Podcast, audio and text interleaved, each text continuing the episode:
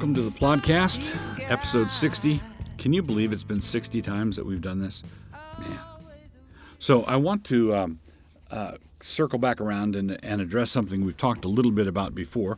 I want to talk about uh, the Revoice Conference, but not really uh, talking about the Revoice Conference uh, directly. I want to talk about one aspect of uh, the argumentation that people use in defense of things like Revoice. So, and and it, this is the one argument that really throws a lot of um, uh, good Christian people who who know that something's wrong with the argument, but they're not quite sure what. So, uh, and it has to do with whether temptation is sin. The Bible tells us explicitly that uh, our Lord was tempted. Uh, the Spirit drove him into the wilderness to be tempted by the devil. We're told that he was tempted three times there. We're told in the book of Hebrews that he was tempted in all points like, like as we are, yet without sin. So we know that when Adam was created without sin in the garden, he was sinless, and yet obviously he could be tempted. So sinlessness can precede temptation. It's possible for, for a temptation to come at you from the outside. So uh, we, living in our fallen condition, are tempted by the world, the flesh, and the devil. The world, the flesh, and the devil. Now, two of those are from outside us. The world is outside us, and the devil is outside us. The flesh is not outside us. Um, the flesh is something we, uh, the flesh is the gum on our shoe. The flesh goes around with us. Adam, when he was tempted, was tempted by the world and was tempted by the devil. He was not tempted by the flesh, except insofar as um, the good and godly appetites of the flesh could be put in a wrong context and and um, made occasions for sin. So we're told that the uh, the fruit was delightful to look upon. Uh, we're told that the fruit was good to eat, um, and and apparently looked like it was good to eat. So those those were things that appealed to Adam's unfallen flesh um, the delightfulness of the fruit appealed to his unfallen fresh flesh. Also, incidentally, it's um, it appears that uh, what Adam was being tempted to become was worldly. So in in First John it says, "Love not the world or the things in the world, the lust of the flesh, the lust of the eyes, and the pride of life." Well, those three things map onto the three aspects of um, uh, our first parents' temptation. The lust of the flesh, the, the uh, fruit was good to eat, lust of the eyes, it was delightful to look upon, and, uh, and the pride of life. It was able to make, make them wise. So Adam was being tempted to be, become worldly. And he was tempted by, the, by what was out in the world, not a fallen world, but out in the world. And he was tempted by the devil, who arranged these elements of the world and God's, and God also helped arrange the, this element of the world by prohibiting that tree. So Satan took the prohibition, took the attractiveness of the, the fruit, and the those aspects of Adam's body that would answer to the attractiveness of the fruit, and presented him with a temptation. All right, so Adam sinned without having had a sin nature prior to the sin. Jesus was tempted, and he was genuinely tempted, but he was genu- genuinely tempted without having a sin nature. He never had any problem uh, with uh, sin internally. And because Jesus never had problem with sin internally, um, and he was genuinely tempted, he said he was. It says he was led into the wilderness to be tempted by the devil that means it must be possible for, for a sinless one to uh, be actually truly tempted. Now, um, uh, one side comment: some people wonder, well, could Jesus could Jesus have sinned, and was it a genuine temptation if he couldn't sin? If it was not possible for Jesus to sin, then how was it a real uh, temptation? Um, well, we define sin, and we, we define sin by the Bible. We don't define sin by some Pelagian assumption of well, if I couldn't do the opposite, if I couldn't, if I don't have a genuine choice to go left or right, then it's not truly a temptation. The Bible says that Jesus was tempted, and so we know he was tempted. The Bible also teaches that um, it, by giving us prophecies in the Old Testament that he will see um, uh, the in Isaiah where uh, he will he will see the fruit of his um, victory and be satisfied. I forget the first part of that phrase, but in Isaiah 53, he will he will see and he will be satisfied. We know that the righteous servant will be raised from the dead in vindication, and these words were prophesied centuries before they actually happened. So we know that Jesus was not going to fall, and yet he really was tempted. I like to I like to compare it to um, Christ's bones. Uh, were Christ's bones breakable? Well, they were breakable in the sense that they were made just like your bones and my bones are. Uh, they were breakable in that they were made of the same substance, the same material that ours are. Uh, Jesus' bones were not unbreakable in the sense that they were made of stainless steel. No, Jesus' bones uh, were breakable, but the Word of God said that his bones wouldn't be broken, and the Word of God cannot be broken. So the, the Scriptures are unbreakable. Christ's bones were breakable. But to say that Christ's bones are breakable doesn't mean that they must break. It, it means that they could break under certain circumstances. Uh, Christ was temptable in the same way. We knew that Christ was going to withstand all his temptations, and we and we knew that before he was born. Um, but the temptation was a true temptation. He experienced it as a true temptation. Now, our temptations are have an extra element, the flesh. We have to deal with remaining sin. We have to deal with the way the world uh, around us is, the way the world around us actually is, and the history of our race and and the, our own uh, previous track record of sinning. So, when we um, so for example, Jesus, uh, it says in in uh, Hebrews that he was tempted in all points like as we are, but he was not tempted in those areas where uh, the prerequisite to the temptation is a long career of previous sinning. So um, he was not, Jesus was never tempted to gamble away his paycheck um, because he was trying to get rich quickly get a bunch of money to make up for the money he embezzled from the shop where he was working. Um, he, he, Jesus wasn't tempted with any of the downstream temptations. Um, he was not tempted tempted the way someone who's been a drunkard for 20 years is tempted to take another drink. Uh, Jesus was tempted in all the basic human temptations, but he was not tempted in the ways that presuppose a prior um, record of sinning, which means that Jesus was not tempted in, he, he was tempted with sexual temptation, uh, and we know that because he was tempted at all points like as we are. But he was not tempted in various perversions that had that can only arise if there's previous brokenness. So um, he he could be tempted in all the ways that Adam could be tempted.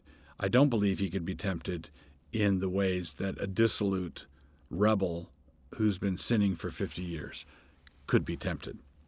One other thing before uh, before leaving this point, uh, uh, I, I want to mention three levels of mortification, and this this is because uh, the uh, the all the discussion that swirls around the Revoice conference has been suspiciously light on the topic of mortification.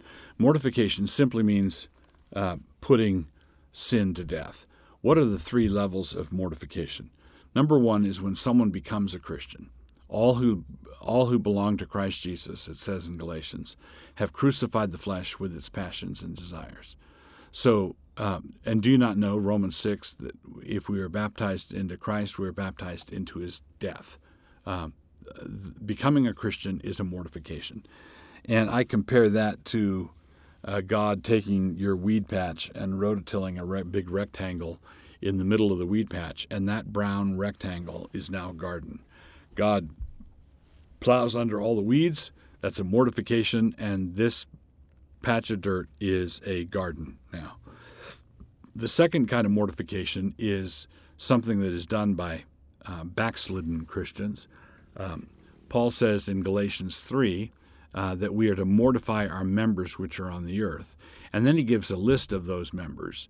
And there's it's a list of pretty gnarly sins. You know, so g- going back to the image of the garden, these are three.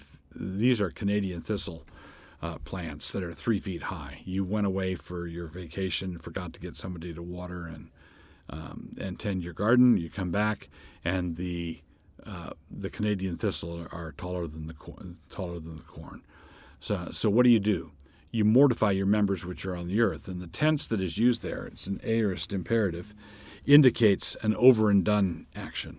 It's an over and done action. So you you mortify uh, your members which are on the earth. You pull up the Canadian thistle. You make a pile of them um, next to the garden, and then you set them all on fire. You you burn them all. That's an over and done mortification. Uh, the third kind of mortification is Romans 8. The Spirit leads us in putting to death the misdeeds of the body. So we mortify the deeds of the body. Uh, but there, it's a continuous, the tense is continuous, it's ongoing. Uh, it, this is more like a gardener who gets up every morning at 5 a.m. to go out to weed his garden. And, uh, and in the history of the world, there has never been a gardener who went out in the early morning to weed his garden where he didn't find something. Uh, there's always a weed. Now, it may be the size of your thumbnail, it may be uh, pretty small, but that thing that's the size of your thumbnail is a little tiny Canadian thistle. It's easy to pull up at that point, but it's still mortification. The, and, and that's why uh, uh John Owen uh, once said he should not think he makes any progress in godliness, who walks not daily over the bellies of his own lusts. It's all mortification. So, the book I'd like to review for this episode of the podcast, which is episode 60, and again, good to have you with us, is a book um, by a gent named Bloom, and it's called Against Empathy. Against Empathy. Uh, now, this is not a Christian book. Um, uh, the the fellow is a psychologist, and he uh, nevertheless has a lot of interesting things to say. And I found I, I found the book uh, fascinating, and the, and the reason I find it I found it fascinating and very helpful is that we live in a time when empathy is considered by many people to be the fundamental moral virtue. Uh, and here's a guy writing against empathy. Well, uh, think of it this way um, I, I believe, and the author believes, that it's our responsibility to be compassionate. We should be tenderhearted and compassionate to people who are in trouble. But uh, there's a difference between compassion and empathy. Uh, what empathy is, the way he's defining it, is uh, empathy is where uh, there is a total identification. If you, if you empathize with someone, you aren't you don't just feel sorry for them, or you, it's more than your heart going out to them rather, when you, you empathize with them, when you identify with uh, them completely, their pain is your pain, their hurt is your hurt. You're in it with them. You're all in. So, um, if I could use my, this is not his illustration, but if I could use my own illustration, uh, sympathy is when you see someone drowning, uh, you, you see someone drowning in the river, you keep your both feet on the bank and you pick up a life preserver with uh, a rope tied to it and you throw it out to them and you haul them in. And they're in the water, they're the one drowning, and you pull them out because you're not the one drowning. That you're you sympathize with them. You don't empathize. Empathy is more like seeing the person drowning and you go headlong in with them and start to drown right alongside side them. It's uh, and what happens if you when you empathize, the first thing you lose is the kind of objective detachment that you need in order to keep from making the situation far worse. So if you completely identify with someone and you're all in the instant you hear their story, um, you gone are all the notions of um, due diligence and fact checking and is this is this story true? If you've empath- if you've empathized with them, you don't really care if the story is true.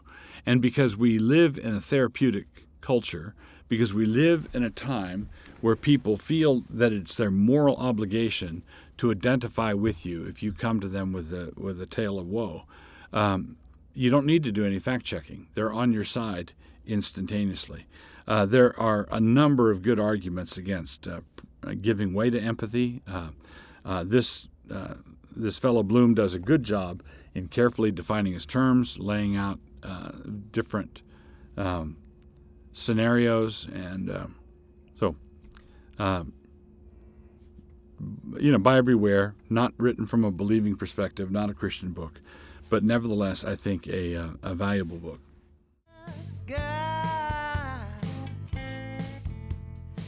So we come, episode uh, 60 in a podcast, to hamartiology. And to remind you, uh, we're working through all the different Greek words for various sins, and we've come to the word for sin itself. The uh, verb for sinning is hamartano, and hamartia is the word for sin. And we're taking it over a number of weeks because there's so many um, occasions of, of, these words. In 1 Peter, the verb ham- hamartano is used once and is rendered as for your faults in 220. If we are chastised for our own faults and not for the sake of Christ, then what spiritual benefit is found in that? In his use, in his use of the word for sin, Peter has a strong emphasis on the penal, uh, penal substitution of Christ for sinners. Christ himself did no sin. That's in uh, 222, and was therefore not suffering for his own fault. He, in his own person, bore our sins in his own body, so that we, now dead to sins, might live to righteousness. Verse 24. This is yet another clear statement of the great exchange. Christ, who had no sin, took ours, and we, who had no righteousness, took his. Christ suffered for sins, the just for the unjust. That's in 1 Peter 3:18.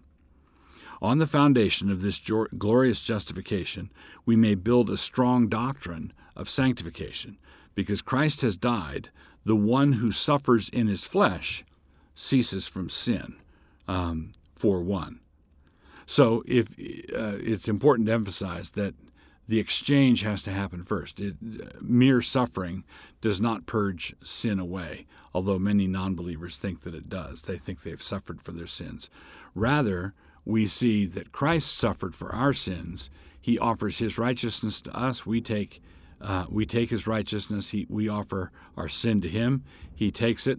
Because of that great exchange, we are forgiven and we are set free to be able to follow him. And as we follow him, we suffer in the flesh and, and as a consequence, cease from sin, for one. And above all, of course, we are to have fervent charity because charity covers a multitude of sins. 4 8.